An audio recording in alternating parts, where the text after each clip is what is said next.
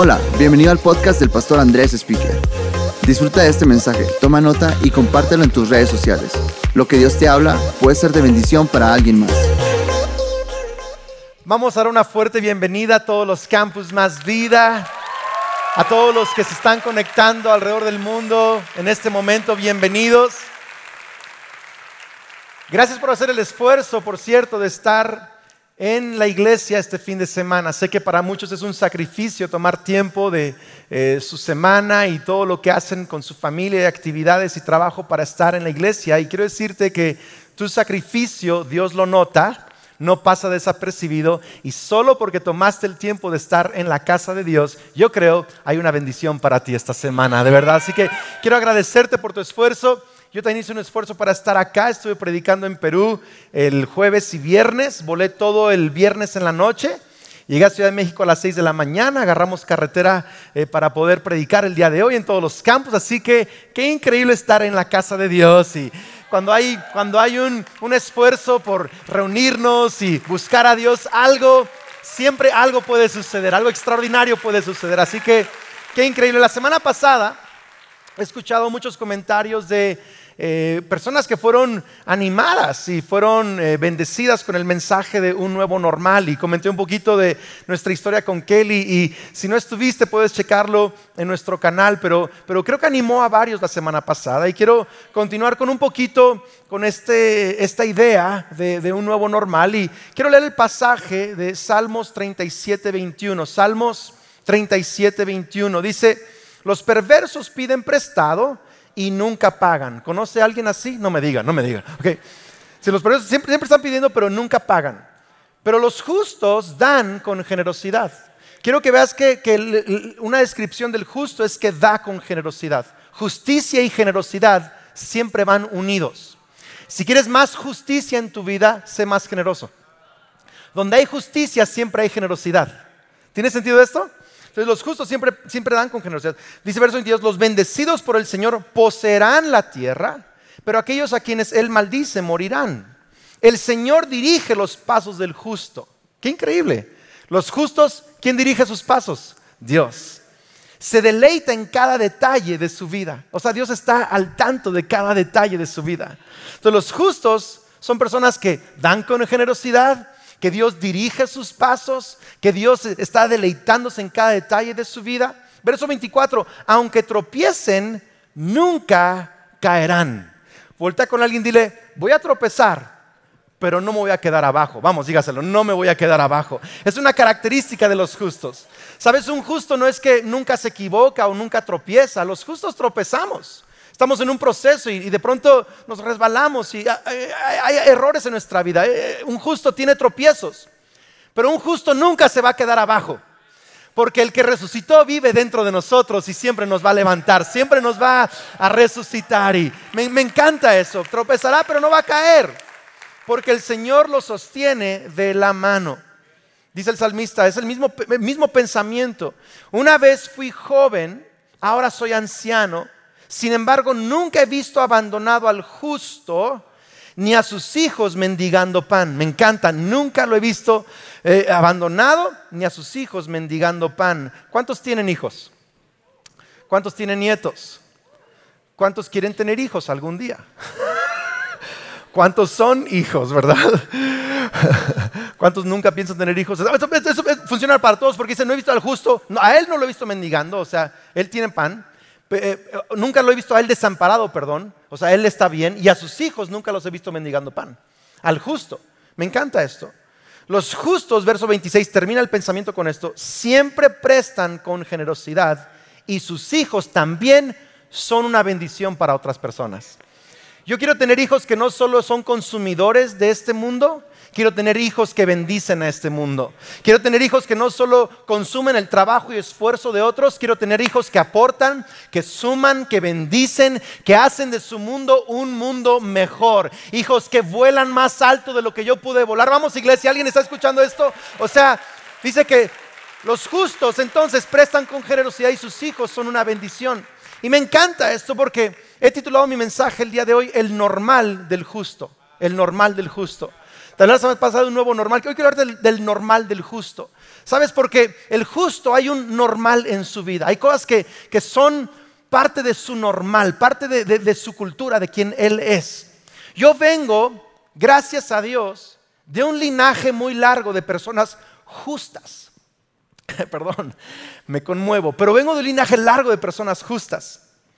Pero los héroes de una familia de generaciones de justicia son los que un día fueron los primeros en tomar la decisión y dijeron, a partir de hoy ya no hay maldición e injusticia en mi familia. Desde mí para adelante va a haber puras generaciones de justicia y de bendición. Gente justa de aquí para adelante. Entonces, quizá tú no vienes, quizá tú no vienes de un largo linaje de gente justa, pero tú eres el que puedes pararte el día de hoy y decir, de aquí para adelante Va a haber puras generaciones justas hasta que Cristo regrese.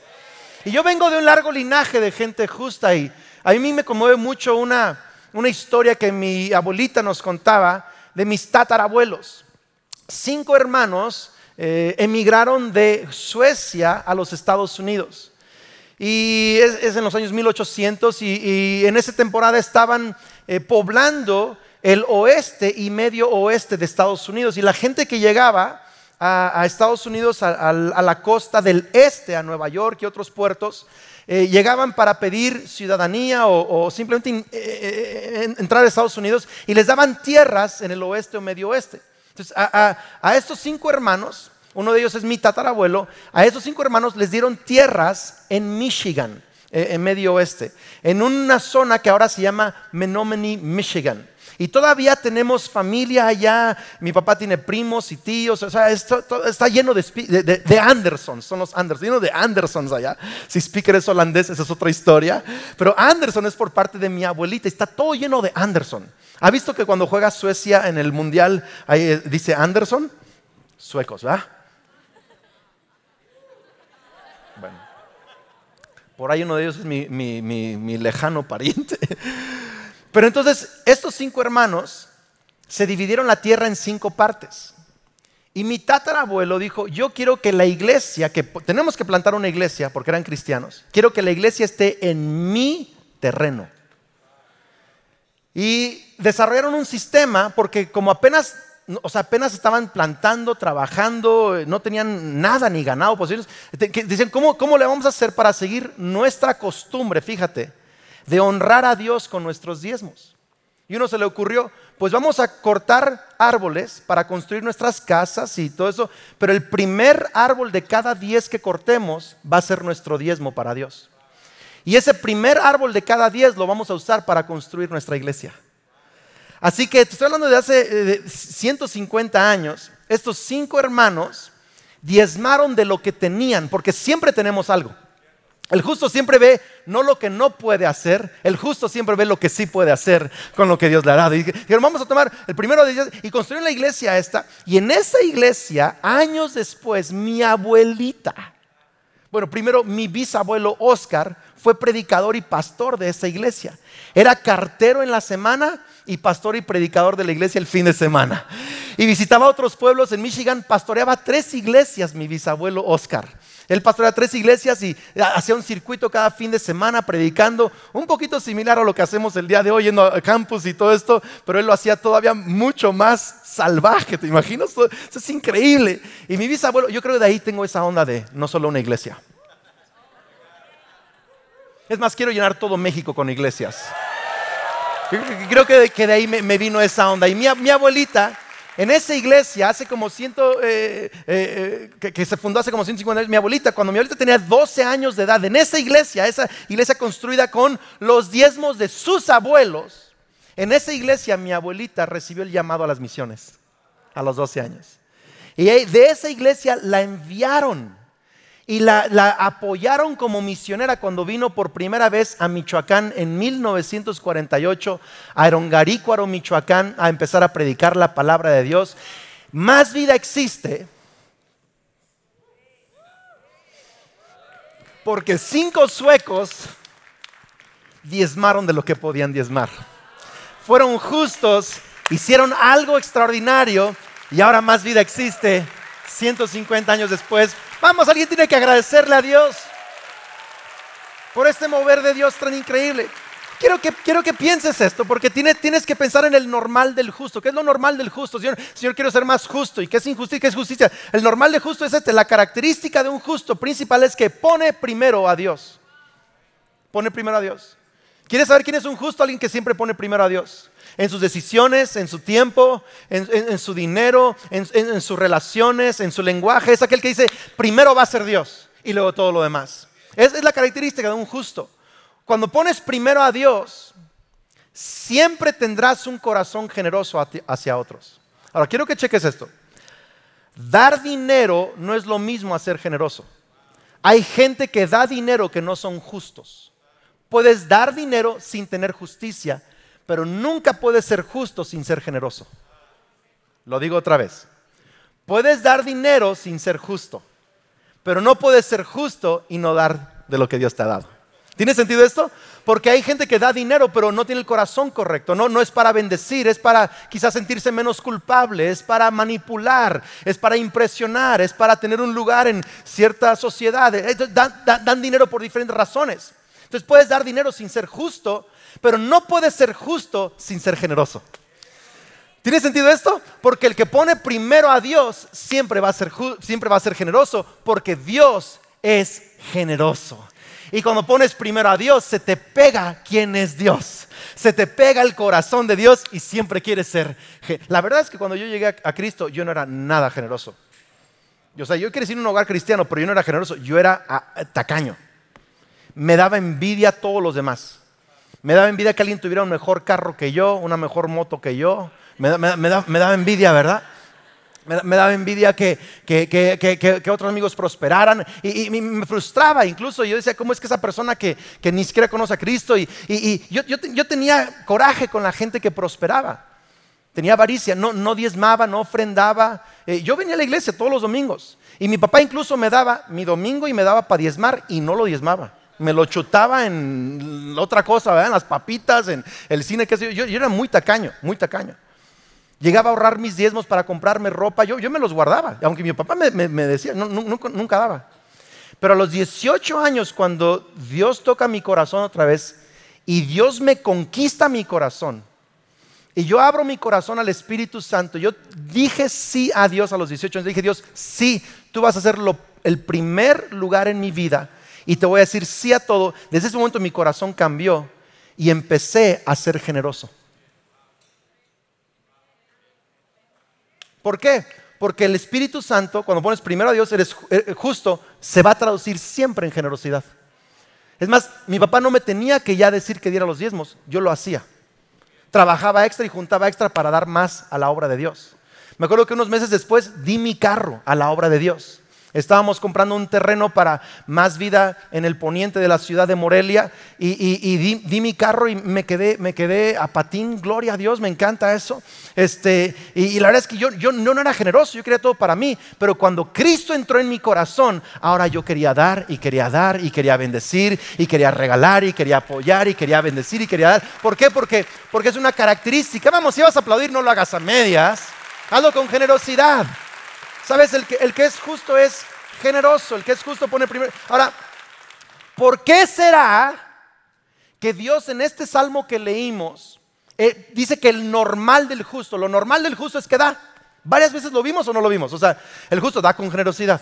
Sus hijos son una bendición, presta con generosidad. Eh, hay otros, los perversos piden prestado y no pagan, pero el, justo siempre está dando. El justo, Dios dirige sus pasos. El justo, Dios se deleita en él. El justo va a tropezar, pero no saca, pero el justo da con generosidad. Como en el sándwich de, de la descripción del justo es generosidad y generosidad. Ahí está. ¿Por qué es que Dios pegaría con el concepto de justicia, pegaría el concepto de generosidad? ¿Por qué?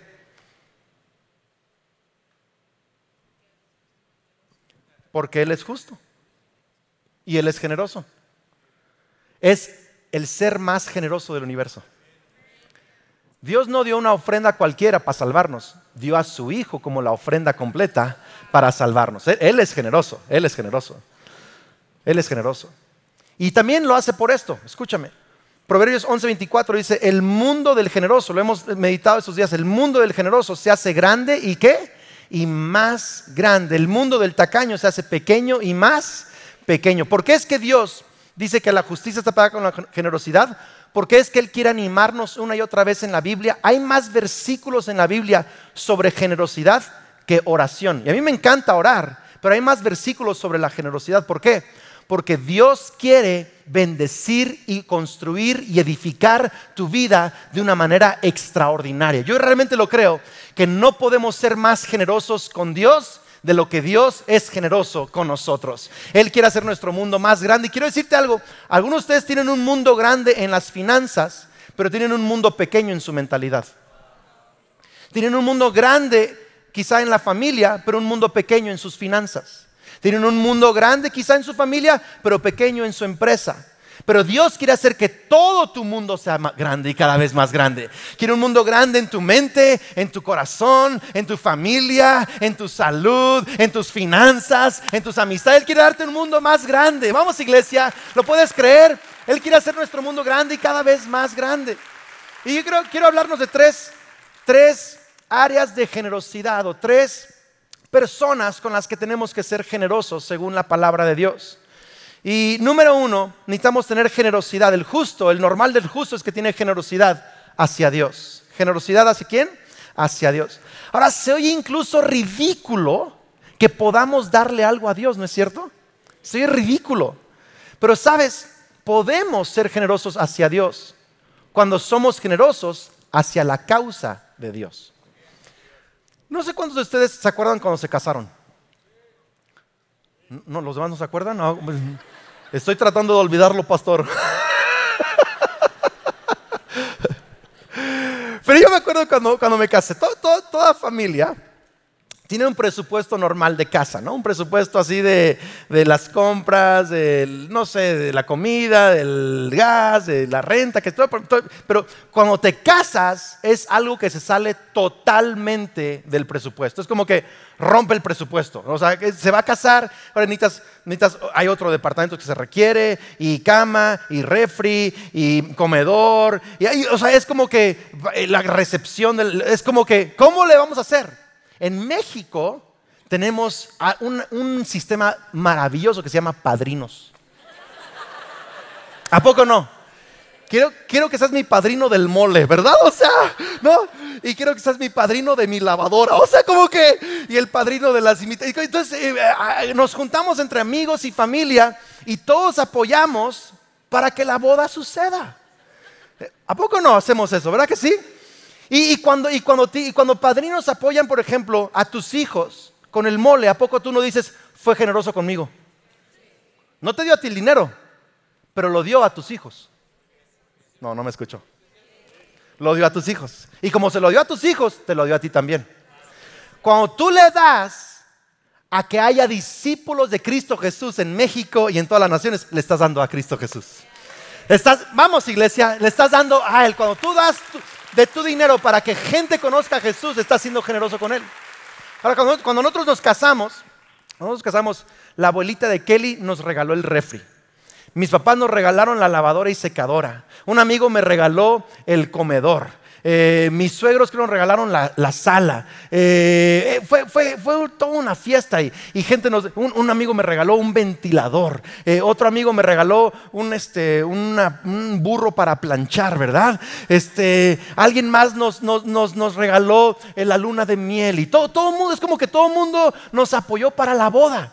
Y no pudiéramos haber empezado nuestra vida juntos sin el apoyo de todas las personas a nuestro alrededor. ¿Y por qué te estoy contando esta metáfora? Porque en la Biblia la generosidad con Dios empieza después del mínimo requerido. Entonces hay un presupuesto y luego hay cosas que requieren un esfuerzo extra. ¿Tiene sentido esto o no? Entonces la Biblia enseña que, por ejemplo, los diezmos, que es el 10% de lo que Él nos da, que ese diezmo es simplemente de Él para su casa, para los asuntos de dirigir su casa. Eh, lo podemos ver en 1 Timoteo, que el apóstol Pablo dice que que se debe de honrar a los que dirigen los asuntos de la iglesia y, habla de, los diezmos y ofrendas y, todo eso. Entonces, e, e, eso es un presupuesto y yo doy gracias a Dios por todos los ofrendadores y diezmadores que semana a semana, quincena a quincena, dan sus diezmos a Dios en más vida, porque por ustedes hay campus en muchas ciudades, se está predicando la palabra de Dios el día de hoy, hay gente en otras partes del mundo que está escuchando la palabra de Dios el día de hoy. Son ustedes que lo hacen posible. Pero también, también tenemos momentos de expansión. Cuando alguien se casa, la familia crece. Ahora hay eh, un yerno y una nuera y hay nietos y la familia creció. Entonces, cuando hay un momento de expansión, se requiere la generosidad. Y ahí es donde entra eh, ofrendas sacrificiales, ofrendas de fe, ofrendas arriesgadas, que nosotros en Más Vida le llamamos primicias. Por ejemplo, el apóstol Pablo está pidiéndole a los corintios un apoyo para una ofrenda extra, para un proyecto extra. Está en 2 Corintios 9:5. Dice, así que me pareció necesario rogar a estos hermanos que se adelantaran a visitarlos y completaran los preparativos para esa generosa colecta que ustedes ya habían prometido. O sea, se estaban echando para atrás. Sí, Pablo, vamos a nuestra primicia. Para... Siempre no. Y Pablo dice, tengo que enviar a gente a que, a que hagan preparativos. Dice, ¿por qué? Porque estará lista como una ofrenda generosa y no como tacañería. Nosotros queremos dar nuestras primicias. Desde hoy les estoy avisando que va a ser en enero del 2020. Y muchos nos han pedido que por favor tengamos una fecha de primicias desde diciembre. Porque por asuntos de organización, de que reciben aguinaldos o fiscales, quisieran darlo en diciembre. Entonces este año, las primicias del 2020 vas a poderlas dar a mediados de diciembre o en enero también. Y lo digo con preparación para que sea una ofrenda generosa y no una tacañería. Que tengamos meses para prepararnos, para pensarlo, para orarlo, para hablarlo con la familia y podamos dar las primicias más generosas de la historia de más vida. Para abrir un nuevo campus, para mandar nuevos misioneros, para apoyar nuevas causas sociales. Y dice verso 6, recuerden esto. Pablo está diciéndoles, o sea, quiero, que, den con generosidad. ¿Por qué? Porque el que siembra escasamente, escasamente cosechará. El que siembra en abundancia, en abundancia cosechará. ¿Cuántos quieren cosechar en abundancia? Cada uno debe dar según lo que decida en su corazón. O sea que tienes, tienes que decidir en tu corazón dar o no dar, o cuánto dar o dar más. Tú tienes que decidirlo. No de mala gana ni por obligación, porque Dios ama al que da con alegría. Yo nunca quiero ser la clase de pastor ni la clase de iglesia en donde, en donde alguien se siente obligado a dar. En más vida no te debes sentir obligado a dar. Pero queremos que pedirte que tú le pidas a Dios como es que Él quiere que tú des. Y entonces que sea entre tú y Dios. Y que lo decidas en tu corazón, no porque el pastor te lo impuso o porque alguien te hizo sentir obligado, sino porque tú dices, yo quiero poner primero a Dios y esto siento dar, quiero dar, me voy a preparar y voy a darlo con generosidad. Y entonces dice, no, no por obligación, porque Dios ama al que da con alegría. Verso 8.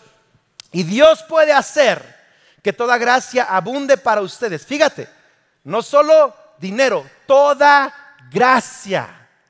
La gracia de sabiduría, la gracia de fuerzas, la gracia de salud, la gracia de favor con otras personas. Vamos iglesia, la gracia, todo tipo de gracia Dios quiere hacer que abunde para nosotros. De nuevo, esto está pegado a una ofrenda por encima de los diezmos de la iglesia. Toda gracia abunda hacia ustedes. De manera que siempre en toda circunstancia tengan todo lo necesario para el colegio, para la casa, para la ropa, para la empresa, toda y toda buena obra abunde en ustedes. Qué increíble, ¿no? Porque es que Dios quiere que nos sumemos a lo que Él quiere hacer. ¿Por qué? Porque Él quiere llevarnos a un nuevo normal en nuestras vidas también. Si la iglesia más vida va a ir a un nuevo normal en el 2020. Vamos a ver más campus, más personas conocer a Cristo. Y tú te esfuerzas porque es como una boda, es ampliar la familia. Te esfuerzas para apoyar con tu parte. Entonces, cuando más vida va a un nuevo nivel, la casa de Dios, tu vida también, dice aquí, va a ir a un nuevo nivel. Va a haber más gracia en todo tipo de circunstancia en tu vida y Dios va a hacer que todo esto abunde para ti en el nombre de Cristo Jesús. Vamos, alguien, dele un fuerte aplauso al Señor. Generosidad hacia Dios, generosidad hacia Dios. Cada año mi esposa y yo oramos acerca de nuestras primicias Y he hablado con varios de ustedes que son eh, profesionistas. Algunos son jóvenes que ni siquiera trabajo tienen, otros son familias enteras y cada año se preparan. Y me encanta que cada vez, cada año dicen, este año quiero arriesgarme un poco más, quiero prepararme un poco más, quiero dar más porque sé que Dios va a llevarme a un nuevo normal. Amén. Número dos, eh, generosidad hacia nuestra familia. Fíjese que hay gente que da sus diezmos, pero no es generoso con su familia. Porque, porque el diezmo lo da con avaricia, le da para que Dios le dé. Es una transacción. Pero el que de verdad da a Dios con generosidad, se empieza a ser generoso en todas las áreas de su vida.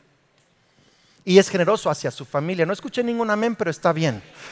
El justo, el normal del justo es que es generoso con su familia. Primera Timoteo 5:8 dice, porque si alguno no provee para los suyos, y mayormente para los de su casa han negado la fe y es peor que un incrédulo. Cuando yo empezaba de muy joven a, descubrir esto, los diezmos y ofrendas, nos casamos, yo tenía 22 años, Kelly 19, y yo era y soy súper estricto con mi diezmo, mi ofrenda, mi ofrenda adicional, eso es de Dios y Dios. Pero yo también me volví así como súper cerrado y no compraban nada para la casa. Así, ni un adornito. Kelly le encantan las velas para la casa. Y yo decía, no, no, no se puede. Yo era tacaño para la casa. O sea, bien, bien estricto para, para los diezmos, pero tacaño en mi casa. Y la verdad, honestamente, de pronto llegaba yo a comprarme algo y no, no le compraba a mi esposa. Yo sé, yo sé. Ya sé que me odian ahorita muchos de ustedes, pero sigan escuchando la historia, ya sé, sí, escuchen un ratito. Porque cuando Dios empieza a trabajar justicia en tu corazón, no solo aplica hacia tu devoción a Él, empieza a aplicar hacia la gente que te rodea. Y Dios me acuerdo que un día me habló bien, bien duro, porque Kelly me dijo, Andrés, pero es que tú le tienes fe a Dios para dar a la iglesia, pero no le tienes fe a Dios para colgarme unos cuadros en la casa y comprarme velas y unos zapatos, esa fe, ¿qué onda? ¿Cuántos saben que el Espíritu Santo le habla a nuestra esposa muy, muy seguido, verdad? O sea, es muy, muy seguido. Entonces yo, me metí, yo me metí a, orar con Dios y, me quejé un poquito y dije, Señor, ¿cómo mi esposa se queja del dinero si yo te estoy dando? Y Dios me empezó a decir, Andrés, te voy a marcar un nuevo normal para tus finanzas con tu casa. Cada que tú tengas el deseo de comprarte unos zapatos, le compras a tu mujer dos pares de zapatos. Ya, se, empezó a animar las señoras, ya, ya vi que, cambió la cosa. cada que te vayas a comprar eh, un teléfono, le compras un teléfono a tu esposa también. No tienes prohibido comprarte algo nuevo para ti sin que le des a tu esposa por lo menos lo mismo o lo doble de lo que tú vas a gastarte en ti mismo.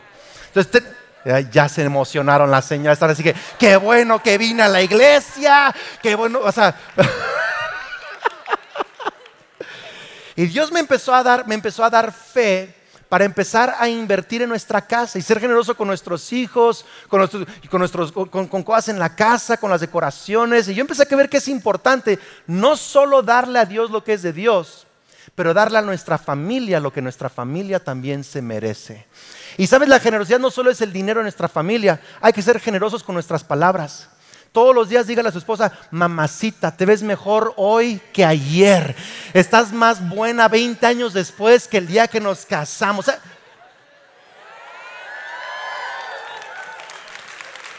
Sea generoso con sus palabras, sea, generoso con sus hijos, abrace a sus hijos a cada rato. Sabes que de pronto me da, me da un poquito de, de tristeza escuchar que jóvenes tienen meses de no haber recibido un abrazo por parte de sus padres.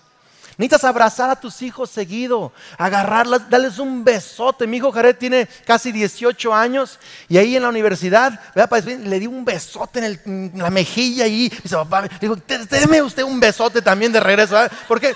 Porque, porque hay que ser generosos con nuestros hijos, amarlos, abrazarlos, eh, eh, jugar juegos con ellos. Eh, antes, antes a mí no me gustaba que me interrumpieran, es mi tiempo, estoy trabajando, estoy estudiando, estoy esto, estoy el otro. Pero ahora cuando mis hijos me piden jugar, yo quiero ser generoso con mi tiempo y vamos a jugar y vamos a, a platicar y vamos a ver algo juntos. ¿Por qué? Porque la generosidad no solo es una religión de dar una parte a Dios, se vuelve siempre en un estilo de vida que siempre pone primero a Dios, pero siempre se desborda en bendición para otros, para tu esposa, tu esposo, tus hijos, tu familia. Siempre hay generosidad. Yo sé que los hombres se quedaron así como que, ¿y las señoras qué, Andrés? La señora. Sea generosa, señora, sea generosa. Ahí se lo dejo nomás, ¿verdad? Sea generosa. Hay que ser generosos. Algunos tienen mentalidad de pobreza. Tienen mentalidad de pobreza.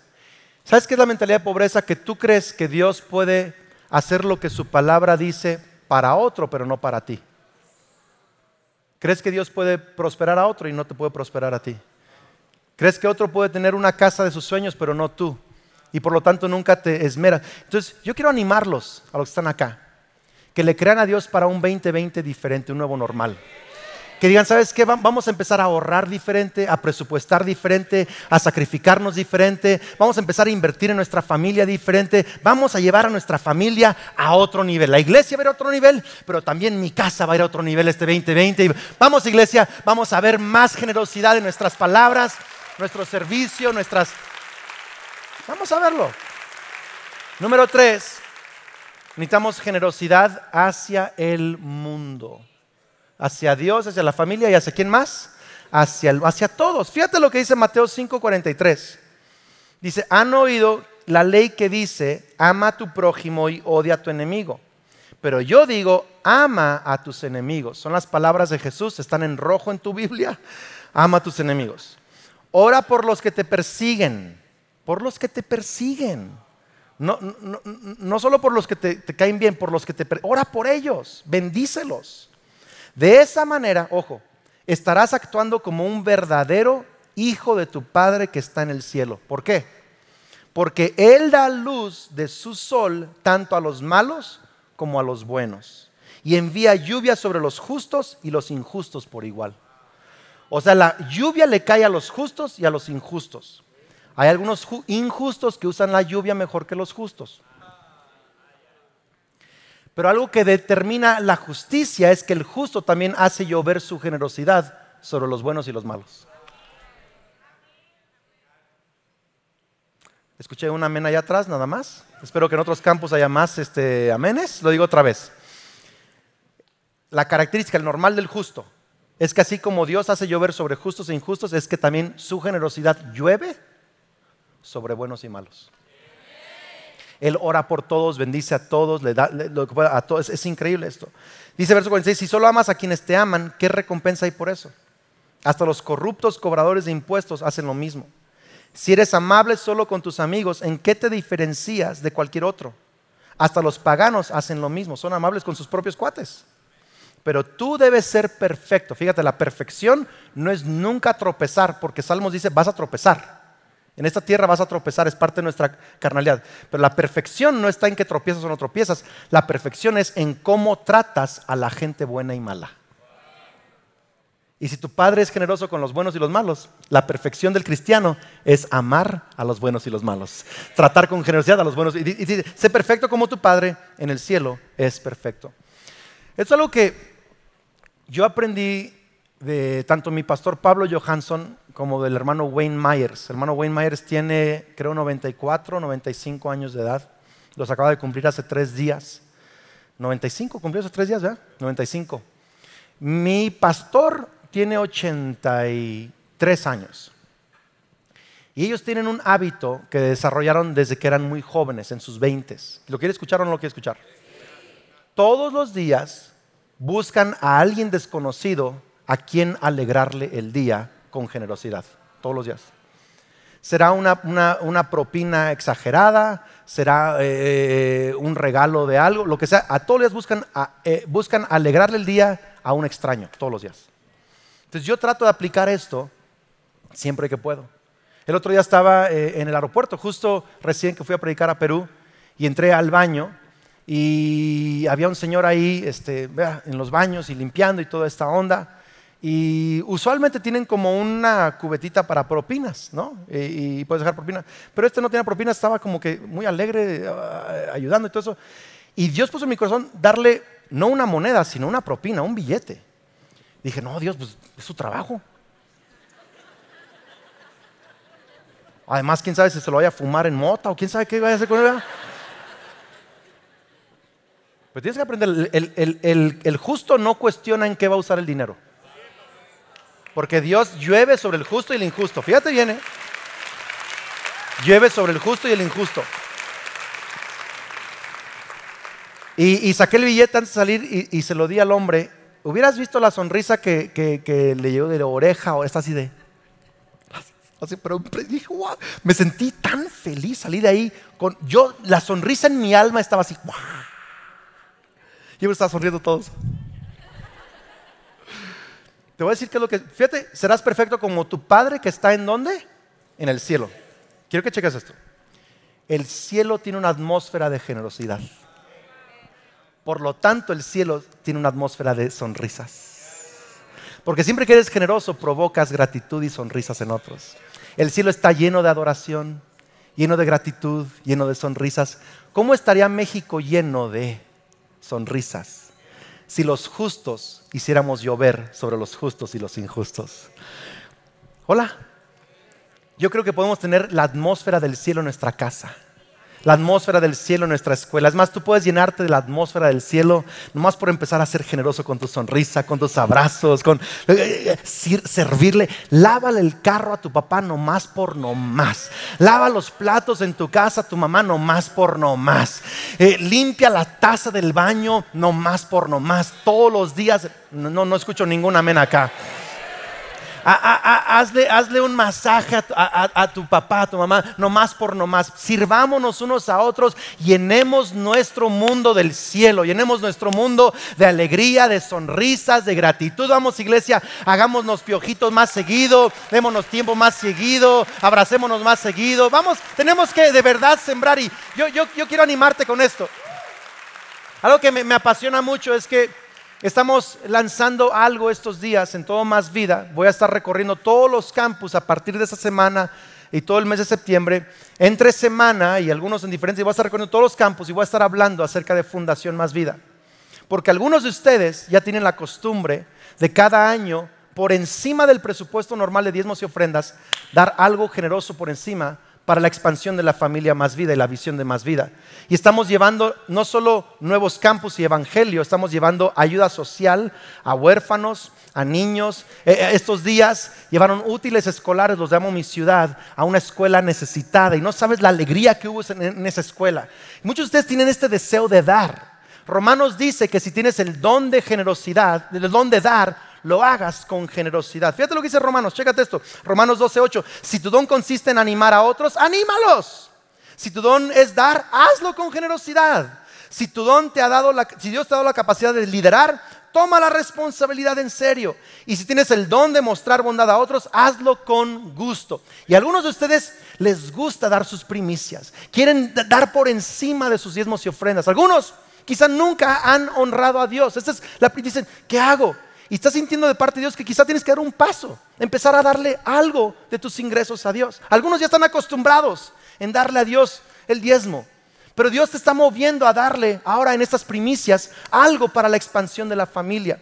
Si este es tu corazón y tú quieres sumarte por encima de tus diezmos y ofrendas a la visión de expandir la visión de más vida y llegar a más gente sin Cristo y gente pobre el 2020, y tú, tienes que sumarte a la Fundación Más Vida. Por lo menos ven a la reunión para escuchar de qué se trata.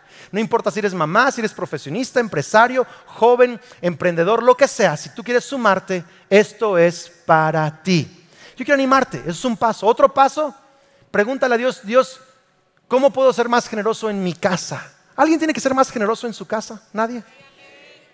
Señor, ¿cómo puedo ser más generoso con mi mundo? ¿Qué puedo hacer? A lo mejor te das cuenta de una familia cerca de ti que necesita tu ayuda, de un joven que necesita quizá un apoyo en sus estudios. Yo no sé, pero yo le estoy pidiendo a Dios que tú y yo seamos más sensibles a las necesidades de otros a nuestro alrededor. ¿Para qué? Para que traigamos el cielo a la vida de esa persona y el cielo también en nuestras vidas, que haya más gozo, más gratitud, más el normal del justo es generosidad. El normal del justo es que Dios dirige su vida. El normal del justo es que tropieza, pero Dios lo levanta. El normal del justo es que nunca está abandonado. Sus hijos no mendigan pan, da con generosidad y sus hijos son una bendición. Quiero que alguien levante su mano y diga, ese será mi normal. Ese será mi futuro. Ese es quien yo soy en Cristo Jesús. Amén. Dele un fuerte aplauso al Señor ahí en su lugar. En todos los campus, en esta reunión, en esta ubicación y en cada campus en Guadalajara, en Ciudad de México, en Toluca, en Altozano, en Cumbres, en Madero, en Querétaro, en León, en todas partes. Quiero que me escuches. La justicia es algo que tú no puedes obligarte a ser justo. Eh, tiene que nacer del Espíritu Santo. Como yo era de joven, que mi papá me decía, sé generoso, haces, yo no lo hacía. Porque algo aquí adentro tenía que cambiar primero. Tú has intentado muchas veces cambiar ciertas cosas en tu vida, vivir con más justicia y no has podido. Es porque primero tiene que haber un cambio de corazón. Y la Biblia enseña que si tú crees con tu corazón que Jesús murió por tus pecados y resucitó al tercer día, si tú confiesas con tu boca que Jesús es el Señor, serás salvo. Eso significa que Dios va a transformar tu corazón, te va a perdonar y su Espíritu Santo va a venir a vivir en ti y te va a hacer una nueva criatura. Te va a dar su presencia y empieza justicia a brotar en tu vida. Y si tú hoy en este lugar en cualquier campus, en cualquier reunión, dices, Andrés, yo quiero abrirle mi corazón a Jesús. Yo quiero tener un corazón distinto, lleno de la presencia de Dios. Quiero conocer su perdón. Quiero tener una relación con Él. Andrés, yo quiero un corazón diferente. Yo quiero orar por ti. Solo quiero que ahí en tu lugar levantes tu mano derecha para yo saber quién eres y poder orar contigo. Deja bien en alto. Gracias, gracias, gracias, gracias, gracias, gracias. Muchas manos en todo el auditorio. Sé que en todos los campos hay manos levantadas. Pon tu mano sobre tu corazón, por favor. Todo el mundo vamos a ayudarte a hacer esta oración. Hazla con fe, cierra tus ojos, hazla con fe. Di conmigo, Señor Jesús, creo y confieso que eres el Hijo de Dios. Hoy creo que me amas más de lo que puedo imaginarme. Te pido que perdones mis pecados y recibo tu perdón. Gracias por limpiar mi conciencia y mi corazón de toda maldad. Creo que moriste en la cruz y resucitaste.